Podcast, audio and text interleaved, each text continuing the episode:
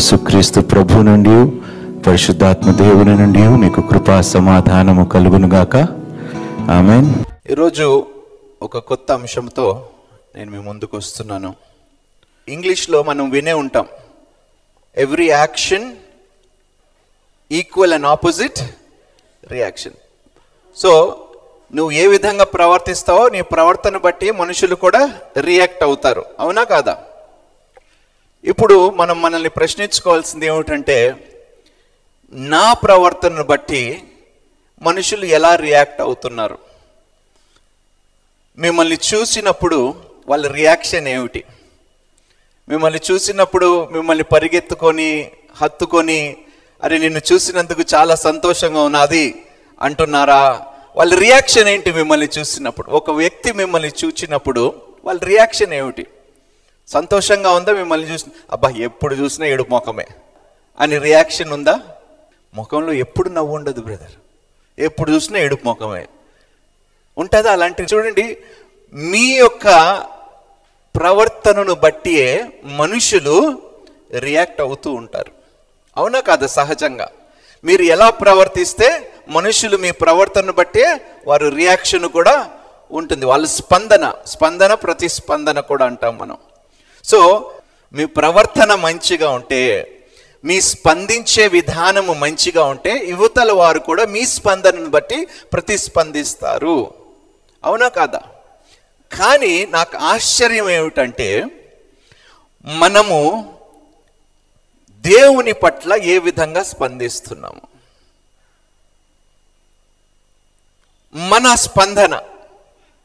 దేవుడు మనల్ని చూచినప్పుడు ఆయన రియాక్షన్ ఏమిటి? మిమ్మల్ని చూచినప్పుడు దేవుడి రియాక్షన్ ఏమై ఉంటుంది మిమ్మల్ని చూసినప్పుడు? ఏమని ఉంటుంది? ఎలా ఉంటుంది దేవుని? ఈయన నా ప్రియ కుమార్తె ఈయన నా ప్రియ కుమారుడు అని రియాక్ట్ అవుతాడా? లేకపోతే ఇంకా ఎంతకాలము నాయన అని అంటాడా దేవుడు? ఎలా రియాక్ట్ అవ్వాలి దేవుడు మిమ్మల్ని చూసినప్పుడు ఈమె నా ప్రియ కుమార్తె ఈయన నా ప్రియ కుమారుడు ఈమె ఎందు ఈయన ఎందు నేను ఎంతగా ఆనందిస్తున్నానో అని రియాక్ట్ అవుతాడా మిమ్మల్ని చూసినప్పుడు? లేకపోతే ఏ విధంగా దేవుడు రియాక్ట్ అవుతాడు మిమ్మల్ని చూసినప్పుడు? ఇంకా ఎంత కాలము? మీ పాపాన్ని చూడమంటారు. ఇంకా ఎంత కాలము మిమ్మల్ని ఓర్వమంటారు? ఇంకా ఎంత కాలము మిమ్మల్ని సహించమంటారు? ఎందుకు నన్ను ఇంతగా పరీక్షిస్తున్నారు అని రియాక్షన్ ఉంటుందా? మనల్ని చూసినప్పుడు దేవుడు లేకపోతే సంతోషకరంగా దేవుడు స్పందిస్తాడా? ఈరోజు మనం గమనించవలసింది ఏమిటంటే ప్రతి యాక్షన్కి ఒక రియాక్షను అనేది ఖచ్చితంగా ఉంటుంది. సో బైబిల్ ప్రకారంగా కొన్ని మాటలు మనం నేర్చుకుందాం. కానీ దానికి ముందు ఒక చిన్న ఉపమానం చెప్తాను మీకు. ఒకరోజు ఒక విమానములో ఒక వ్యాపారివేత్తతో పాటు ఒక స్త్రీ ప్రయాణిస్తున్నారు. ప్రయాణిస్తుండగా పక్క పక్కన కూర్చున్నాడు. ఆ టేక్ ఆఫ్ అయిన తర్వాత చక్కగా బ్యాగులో నుండి ఒక చక్కటి పరిశుద్ధ గ్రంథం బైబిల్ తీసి ఆమె చదువుతుంటే వీడు పక్కన ముసిముసి నవ్వులు నవ్వుతున్నాడు. ముసిముసి నవ్వులు నవ్వుతూ సరే ఇంకా ఆగలేక ఆగలేక ప్రయాణం అవుతుంది కాబట్టి సరే మాట్లాడుకుందామని చెప్పి ఆమె పక్కనే కూర్చున్నాడు కాబట్టి అడిగాడు ఈ గ్రంథాన్ని మీరు నమ్ముతారా? అని అడిగాడంట. ఏమిటి? ఈ గ్రంథంది నమ్ముతారా? గ్రంథాన్ని నమ్మటం ఏంటంటే గ్రంథంలో ఉన్నదంతయు నేను నమ్ముతానని ఆమె స్పందించింది. డోంట్ బి సిల్లీ అని అండి ఎట్లా నమ్మగలుగుతారు? అయితే యోన చేప కడుపులో ఉన్నాడని మీరు నమ్ముతున్నారా? అని ఆయన అడిగాడు. హౌ కెన్ యూ బిలీవ్ అసలు ఎలా నమ్ముతావమ్మా? ఎన్ని కల్పితము ఇవన్నీ కల్పితమైన మాటలు. ఎట్లా నమ్మగలుగుతా అసలు చేప కడుపులోకి వెళ్ళి ఎవడైనా బ్రతుకుతాడా? మూడు రోజులు ఉండగలుగుతాడంటే అది జరిగిందనే విషయము నేను పూర్తిగా నమ్ముతున్నాను అని చెప్తుంది. సో ఎట్లా మరి నువ్వు చెప్పగలుగుతున్నావు అంటే పరలోకానికి నేను వెళ్ళినప్పుడు యోనాని నేను వెళ్ళి కలిసినప్పుడు యోనాని అడుగుతాను ఏ విధంగా నువ్వు మూడు రోజులు చేప గర్భములో ఉన్నావు అని నేను ప్రశ్నిస్తాను. అని ఆ సమాధానం నేను పొందుకుంటాను. ఆ పక్కనున్నవాడు ఇంకా ఆగలేక వాడు ఏమంటాడంటే ఒకవేళ పరలోకములో యోనా లేకపోతే అప్పుడు ప్రశ్న మీరు అడగండి అన్నది. ఏమిటంట? పరలోకములో యోనా కనిపించకపోతే ప్రశ్న మీరే? అంటే ఎక్కడ అడుగుతాడు వాడు? అంతే కథ. నరకంలో అడుగంటాడు. ఆమె పరలోకానికి వెళ్ళిపోతుందని గ్యారంటీ ఆమెకుంది. ఒకవేళ యోన అక్కడ లేకపోతే అక్కడ ఉంటే మీరే అక్కడ అడగండి. కానీ నాకు నమ్మకం ఏంటి? యోన ఖచ్చితంగా అక్కడ ఉంటాడు నాకు జవాబు దొరుకుతుంది. అంటే ఏ విధంగా స్పందించాలో అనే ఈ యొక్క మాట చెప్తున్నాను. When somebody speaking to you sarcastically స్మార్ట్గా జవాబు ఇచ్చే జ్ఞానము మనకి ఉండాలి. సమయస్ఫూర్తి జ్ఞానముతో మనం రియాక్ట్ కావాలి. ఒకవేళ అవును కదా నిజమేనేమో అని బహుశా ఆమె స్పందించుంటే ఆమె నమ్ముకున్నదంతా వ్యర్థమే. అందుకనే ప్రతి స్పందనకి ప్రతిస్పందన ఉంటుంది కాబట్టి మీరు జాగ్రత్తగా రియాక్ట్ కావాలి. జాగ్రత్తగా యాక్ట్ కావాలి. ఆమె ఎంత తెలివిగా చెప్పిందండి? విమానము ప్రయాణములంతా వాడు నోరు తెరిచి ఇంకొక ప్రశ్న అడిగితే ఒట్టు ఆమెని సో యేసుక్రీస్తు ప్రభు వారిని ప్రశ్నించినప్పుడు యేసుక్రీస్తు ఎలా రియాక్ట్ అయ్యేవాడు? తిరిగి ప్రశ్నతోనే వారిని ప్రశ్నించేవాడు. మీ ప్రశ్నకు నేను జవాబు చెప్పే ముందు నా ప్రశ్నకు మీరు జవాబు దయచేయండి. ఈ విధంగా మనము సిద్ధంగా ఉండాలి. ప్రతి స్పందనకి మనము చాలా జ్ఞానముతో వివేచనతో రియాక్ట్ కావాలండి. తెలివి తక్కువ సమాధానాలు మాత్రం ఇవ్వకండి. మీకు ఒకవేళ జవాబు తెలియకపోతే రియాక్ట్ కానే మౌనంగా ఉండటమే కొన్ని సందర్భాల్లో మేలు. మొట్టమొదటిగా సామెతలు పన్నెండో అధ్యాయము పదహారో వచనం. అది చదవక ముందు నేను మిమ్మల్ని ఒక ప్రశ్న అడుగుతున్నాను. లైవ్లో చూసిన వారు. మీకు కోపం వచ్చినప్పుడు మీరు ఎలా రియాక్ట్ అవుతారు? కొట్టడానికి కూడా? అంటే కోపాన్ని తిరిగి కోపముతోనే కోపంగానే మీరు రియాక్ట్ అవుతుంది. దానివల్ల సమస్యకి పరిష్కారం ఉంటుందా? మీరు వాళ్ళు కోపంగా రియాక్ట్ అయినప్పుడు మీరు కోపంగా రియాక్ట్ అయితే దానివల్ల సమాధానము కలుగుతుందా? పరిష్కారం ఉంటుందా? మీరు కోపపడి వారు కోపపడి మీరు రియాక్ట్ అయ్యి వారు రియాక్ట్ అయ్యి. దానివల్ల ఏదైనా ఉపయోగం ఉన్నదా? లేదు. ఎందుకు ఈ మాట అంటున్నానంటే ఎవరైనా ఏదైనా అన్నా కూడా దయచేసి మనసుకు తీసుకోకండి. ఒక గొప్ప వ్యక్తి ఒక మాట అన్నాడు. ఆయనతో పాటు ఒక వ్యక్తి ప్రయాణిస్తే ఆయనకి ఇష్టము లేని ఒక వ్యక్తి దారిలో కలిస్తే ఆయన చూచిన వెంటనే కామెంట్ చేయటం మొదలుపెట్టాడు తిట్టటం మొదలుపెట్టాడు అసభ్యకరమైన కామెంట్స్ చేయటం మొదలుపెట్టాడు. ఈయన ఏమి రియాక్ట్ కాకుండా ఈ పక్కనున్నోడికి ఆవేశం వచ్చేస్తుంది. వీడేంటి అన్ని మాటలు అనేస్తూ ఉంటే వీడు రియాక్ట్ అవ్వటం లేదని వీడి రియాక్షన్ బట్ సహజంగా ఉంటారండి. మనకన్నా మన పక్క వాళ్ళు ఎక్కువ రియాక్ట్ అవుతూ ఉంటారు. వీడు చాలా కాముగా వాడి మాటలన్నీ విని నవ్వుతూ మౌనంగా వెళ్ళిపోయాడు. వెళ్ళిపోయిన తర్వాత ఆ వ్యక్తి అన్నాడు మీకు కోపం రాలేదా? ఇన్నేసి మాటలు అన్నాడు ఇన్ని నిందలు మోపాడు ఇన్ని అసభ్యకరమైన మాటలు అన్నాడు అప్పుడు ఆ వ్యక్తి ఏమన్నాడో తెలుసా? ఇప్పుడు ఎవరైనా నాకు గిఫ్ట్ ఇచ్చారనుకోండి నేను ఆ గిఫ్ట్ని తీసుకుంటే దానిని నేను అంగీకరించినట్టు. ఒకవేళ నేను తీసుకోలేదనుకోండి ఆ గిఫ్ట్ ఎవరి దగ్గర ఉంది? వాడి దగ్గర. వాడు మాటలు వాడి దగ్గర. నేను అంగీకరించలేదు కదా. వాడు ఎన్నైనా మాట్లాడుకోండి. నాకేంటి? అని చక్కటి సమాధానం ఇచ్చాడండి ఆ వ్యక్తి. వాడు చెప్పిన మాటల్లో నిజం లేదు కాబట్టి వాడు అన్న మాటలో వాస్తవాలు లేదు కాబట్టి దాన్ని నేను ఎందుకు అంగీకరించాలి? అది ఎందుకు నా దగ్గర పెట్టుకోవాలి నేను? అది ఆయన దగ్గరే ఉంటేనే అది క్షేమము అది నాకు అవసరము లేదు అని చక్కగా స్పందించాడండి. మీ స్పందన ఎలా ఉంటుంది? ఒక్కసారి మీరు చెప్పండి. ఎందుకంటే యేసుక్రీస్తు ప్రభువారు ఎలా స్పందించారో? ఎన్ని మారులు నింద వేయబడ్డదండి యేసుక్రీస్తు ప్రభు మీద. ఎన్ని మార్లు ఆయన అవమానించారు. ఎన్ని మార్లు ఆయనని తక్కువ చేసి మాట్లాడారు. దేనికైనా యేసుక్రీస్తు ప్రభు రియాక్ట్ అయ్యాడా? ఒక్కసారి రియాక్ట్ అయ్యాడండి. ఎప్పుడు? ఆయన తండ్రి ఆలయముని వ్యాపారముగా మార్చినప్పుడు ఒక్క మారు ఆయన కోపంగా రియాక్ట్ అయ్యాడు. You have turned my father's house into a den of thieves దొంగలు గృహముగా నా తండ్రి ఇంటిని మీరు మార్చేశారు. అని రియాక్టెడ్ చాలా కోపం వచ్చింది. రైచియస్ యాంగర్ అనే ఒకటి ఉందండి. నీతి కలిగిన కోపము. అనవసరంగా కోపపడేవారు చాలామంది మన మధ్యలో ఉన్నారు. ఈరోజు కాపురాలు పాడైపోవటానికి కారణం ఏంటి? కుటుంబ వ్యవస్థ కూలిపోవటానికి కారణం ఏమిటండి? మీరే చెప్పాలి. మీ ఆవేశము మీ కోపమే కదా. పరిష్కారము చాలా దగ్గరగా ఉంటుంది. ఆశీర్వాదము చాలా దగ్గరగా ఉంటుంది. దీవెనలు చాలా దగ్గరగా ఉంటుంది. కానీ అక్కడ వరకు వచ్చి ఓర్పు సహనాన్ని కోల్పోయి ఇంకా రియాక్షన్ స్టార్ట్ అవుతుంది. జాగ్రత్తగా ఉండండి.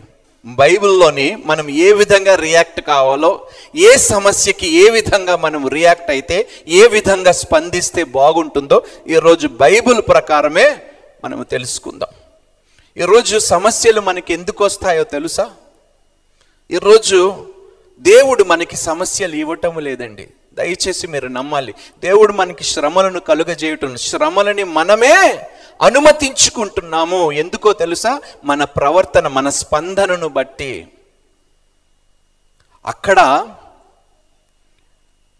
ఇస్రాయేలు ప్రజలు ఎర్ర సముద్రము దగ్గర ఉన్నారండి ఎర్ర సముద్రము దగ్గర ఉంటే వెనకాల నుంచి ఎవరు వస్తున్నారు సైన్యం వస్తుంది. సైన్యం యొక్క సమూహము ఐగుప్తు. ప్రపంచములోనే బలమైన సైన్యము అది. వారు వచ్చేస్తుంటే వీరు భయపడిపోతున్నారు. భయపడిపోతున్నప్పుడు దేవుడు ఒక మాట అంటాడు. నిర్గమకాండము పద్నాలుగో అధ్యాయం పద్నాలుగో వచనములో ఒక మాట అంటాడు. ఏమంటాడు? శత్రువులు వారిని తరుముతున్నారు. వాళ్ళకి తప్పించుకోవటానికి దారి లేదు. దేవుడు ఏం చేయమంటున్నాడు? ఎలా రియాక్ట్ కామంటున్నాడు ఒకసారి చూద్దాము యహోవా మీ పక్షంన యుద్ధము చేయును. యహోవా నీ పక్షమున యుద్ధము. అమ్మ మీ శత్రువులతో మీరు పోరాడటం మానేయండి. మీరు రియాక్ట్ కావటం మానేయండి. దేవుడు స్పష్టంగా చెప్తున్నాడు. మీరు ఊరకయే ఉండవలన మీరు గమ్మును కూర్చోండి అంటున్నాడు దేవుడు. మీరు ఊరకనే ఉండవలనని ఉండవలెనని ప్రజలతో చెప్పాను. ప్రజలతో అంటే మీ అందరితో దేవుడు ఏమంటున్నాడంటే శత్రువుల్ని ఎదుర్కోవటము నాది. నా బాధ్యత అది. మీరు నన్ను నమ్ముకున్నారు కదా. నీ పక్షమున నేను నిలబడి యుద్ధము చేస్తాను. లేనిపోని గొడవలు నెత్తి మీదకి తెచ్చుకోకండి. అనవసరంగా మీరు రియాక్ట్ కాకండి. ఎవరైనా ఏదైనా అన్నా మిమ్మల్ని బెదిరించినా హింసించినా ఖండించినా నిందించినా అవమానించినా హేళన చేసినా మీరు మౌనంగానే మౌనంగా ఉండటం వల్ల మేలు జరుగుతుందా కీడు జరుగుతుందా? మరి ఎందుకు నోరులు తెరుస్తాం మనం? మేలు జరుగుతుందని తెలిసిన తర్వాత కూడా నోరులు ఎందుకు తెరవాల్సి వస్తుంది మనకి? రియాక్షన్కి యాక్షన్కి ఉంటుందా? ఇప్పుడు నువ్వు ఒక వ్యక్తిని రెచ్చగొడితే కదా ఆ వ్యక్తి నీ మీద తిరగబడతాడు? అవునా కాదా చెప్పండి. వాస్తవం అండి ఇది. ఒక వ్యక్తి నిన్ను కొడుతున్నాడంటే ఆ వ్యక్తిని నువ్వు ఏ విధంగా రెచ్చగొడితే ఆ వ్యక్తి ఆ విధంగా స్పందిస్తాడు? బైబిల్ చాలా స్పష్టంగా చెప్తుందండి. చూడండి సామెతల్లోని ఒక మూడు మాటలు మనం చదువుదామండి. ఇరవై ఒకటవ అధ్యాయము పంతొమ్మిదవ వచనము. ప్రాణము విసిగించు జగడగొండి దానితో కాపురము చేయుట కంటే అరణ్య భూమిలో నివసించుట మేలు. ఏమిటంట? గొడవ పడే భార్యతో ఇంటిలో ఉండటం కన్నా అరణ్యములో బ్రతకటము మేలంట. అలాంటి రియాక్షన్లు మరి వస్తాయి ఇంట్లో? వాస్తవంగా చెప్తున్నానండి. మీరు ఆ విధంగా రెచ్చ కొడితేనే భర్త ఈ విధంగా రియాక్ట్ అవ్వే సందర్భాలు. నేను చెప్పటం లేదండి. బైబిల్ చాలా స్పష్టంగా ప్రతి రియా ప్రతి యాక్షన్కి ఒక రియాక్షన్ ఉంటుంది. బైబిల్ ఏమంటుందంటే గయ్యాలి భార్యతో బ్రతకటము కన్నా అరణ్యంలో పోయి బ్రతకటము అంటే దేవుడు ఏమంటున్నాడు? ఒకవేళ మీ భర్త ఏదైనా అన్నా కూడా ఏం చేయాలి మనము? చెప్పండి. మౌనంగా ఉండి దేవుని దగ్గరికి వెళ్ళి ప్రార్థన చేయండి.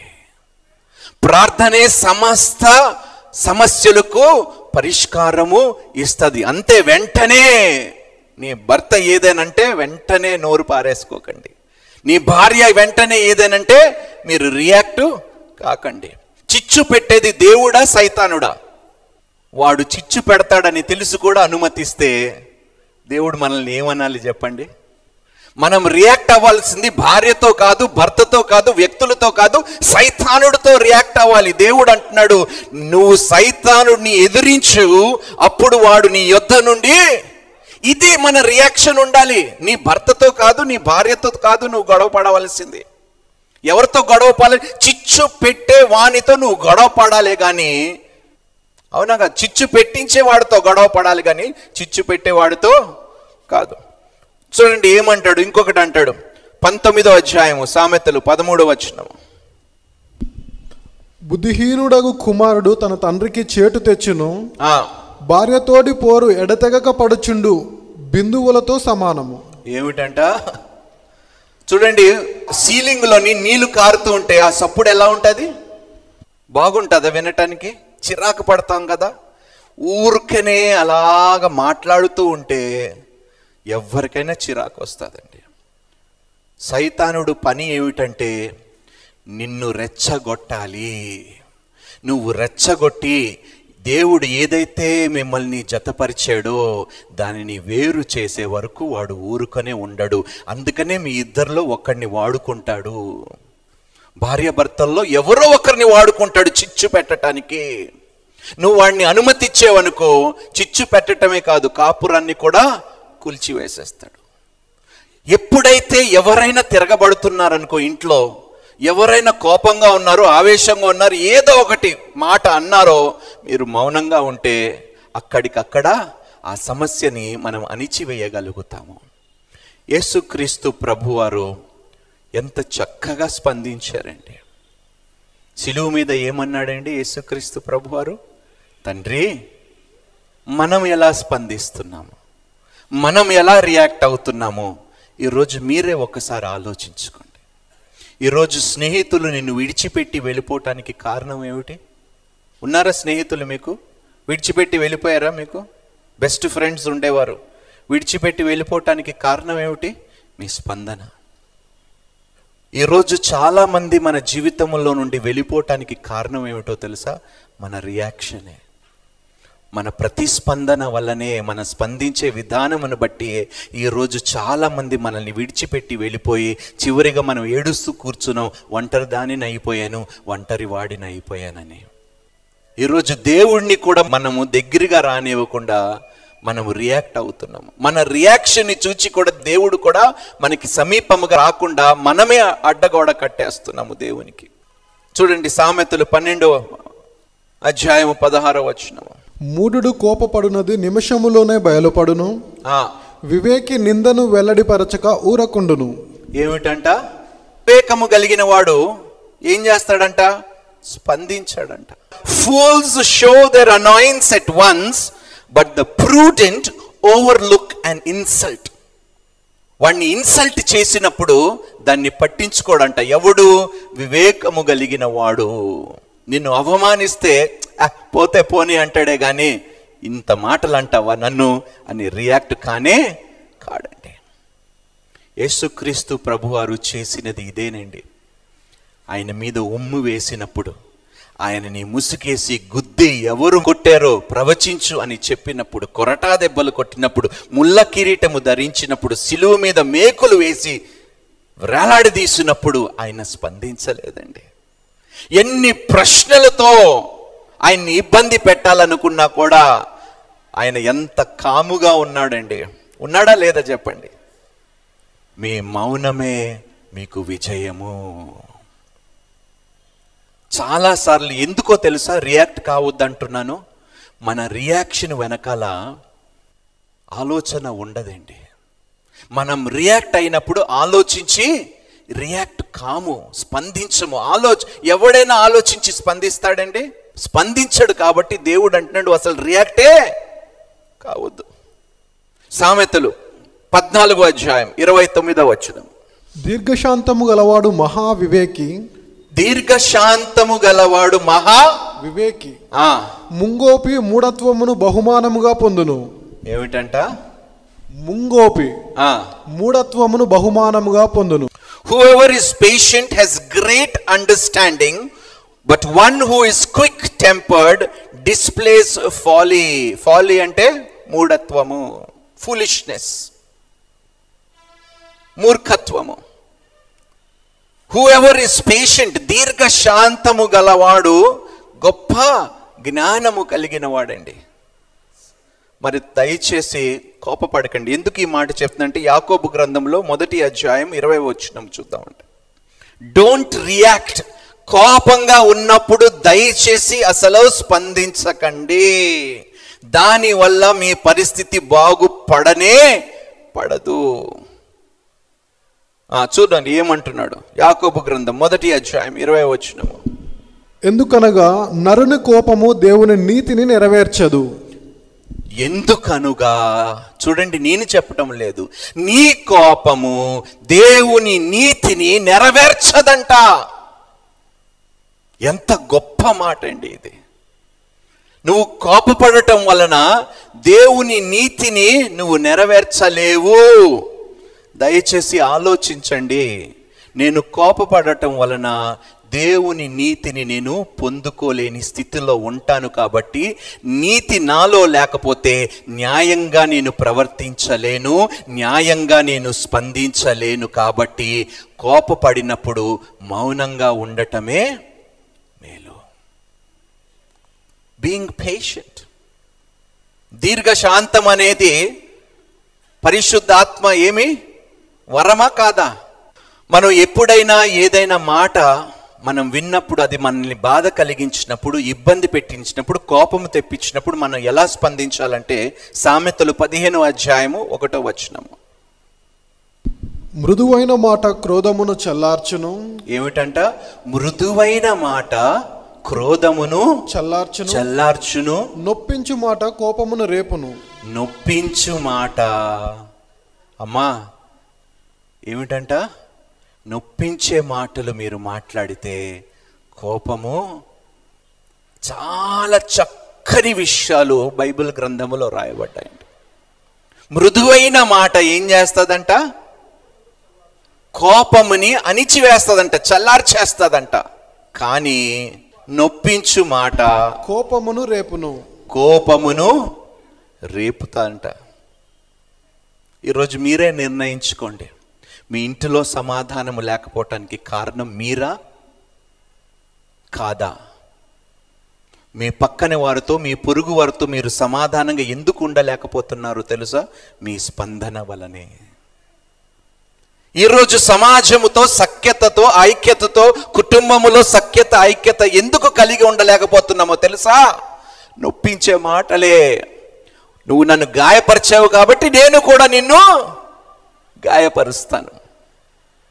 అనే ఇలాంటి మాటల వలనే ఇలాంటి స్పందన వలనే ఈరోజు సమాధానము లేకుండా శాంతి లేకుండా ఇళ్ళల్లోని ఎలాగ బ్రతుకుతున్నామో ఒక్కసారి మీరే ఆలోచించండి.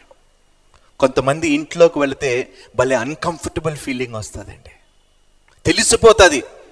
అక్కడ భార్యాభర్తలు కుటుంబం మధ్యలోని నెమ్మది తెలిసి. ఆ ఇంటిలో అడుగు పెట్టిన వెంటనే నీ ఆత్మలో ఒక రకమైన డిస్టర్బెన్స్ కలవరపడుతుంటుంది ఆత్మ. ఎందుకో తెలియదు. ఎందుకో తెలుసా? వారు ఆ ఇంటిలోని మంచి మాటలు పలకటము లేదు కాబట్టి అక్కడ సమాధానము లేని చోట సమాధానము కలిగిన నీవు దేవుని ఆత్మ కలిగిన నీవు అక్కడ ఎక్కువసేపు కూర్చోలేవు.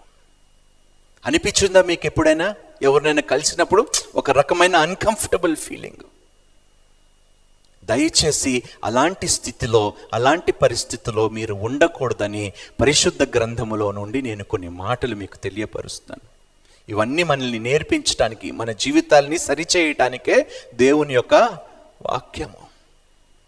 ఈరోజు అన్ని సమస్యలకి కారణం ఏమిటో తెలుసా? మీ స్పందన. మీ ఇంటిలో కావచ్చు మీ ఉద్యోగంలో కావచ్చు మీ వివాహంలో కావచ్చు మీ పిల్లలు ఏదైనా కావచ్చండి. మీ రియాక్షన్ వల్లనే ఎక్కడ లేని సమస్యలను మీ నెత్తి మీదకి మీరే తీసుకొని వస్తున్నారు. దేవుడు అన్నాడు నిర్గమకాండంలోని పద్నాలుగు పదిహేను వచ్చినము అంతలో యెహోవా మోషేతో నీవేళ నాకు మెర మొరపెట్టుచున్నావు? ఆ. సాగిపోవుడి అని ఇజ్రాయేలులతో చెప్పుము. దేవుడు అంటున్నాడు ఎందుకు ఇంతగా రియాక్ట్ అవుతున్నావు మోషే? ఎందుకు ఇంత రియాక్ట్ అయిపోతున్నావు నువ్వు? నువ్వు ఎందుకు నాకు మొర పెట్టవలసిన అవసరం ఏమొచ్చింది? ఎందుకు ఇంతగా రియాక్ట్ అవుతుంది? నువ్వు ముందుకు వెళ్ళిపో వాళ్ళని నేను చూసుకుంటాను. అంతగా స్పందించవలసిన అవసరము లేదు నీకు దేవునికి స్తోత్రము. నీ శత్రువులు ఎప్పుడు నీ వెనక నుంచి వెనక్కి వెళ్ళిపోతారు కానీ నీ ముందుకు నేను రానివ్వను. అలలోయ అందుకనే దేవుని మీద భారము పెట్టండి. దేవుని మీద ఆధారపడండి.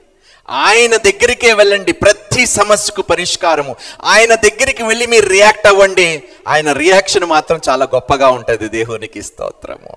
మీరు దేవుని దగ్గరికి వెళ్ళకుండా మనుషులతో మీరు రియాక్ట్ అవుతే దాని పరిణామాలు చాలా భయంకరంగా ఉంటాయి. ప్రభువా ఈ యొక్క సమస్యకి నేను ఏ విధంగా రియాక్ట్ కావాలో నా దగ్గర జ్ఞానము లేదు వివేచన లేదు కాబట్టి ఈ సమస్యను నీ దగ్గరికి తీసుకొని వచ్చాను. దయచేసి స్పందించు ప్రభువా. దేవుడు స్పందించినప్పుడు నీకు మేలు చేస్తాడా కీడు చేస్తాడా? మేలు చేసేవాని దగ్గరికి వెళ్ళి తండ్రి నేను రియాక్ట్ అవుతే మూర్ఖురాలుగా మూర్ఖుడుగా నేను స్పందిస్తాను కాబట్టి ఈ సమస్యను నీ పాదము చెంత పెడుతున్నాను. తండ్రి నా పక్షమున నువ్వు రియాక్ట్ అవ్వు ప్రభువా.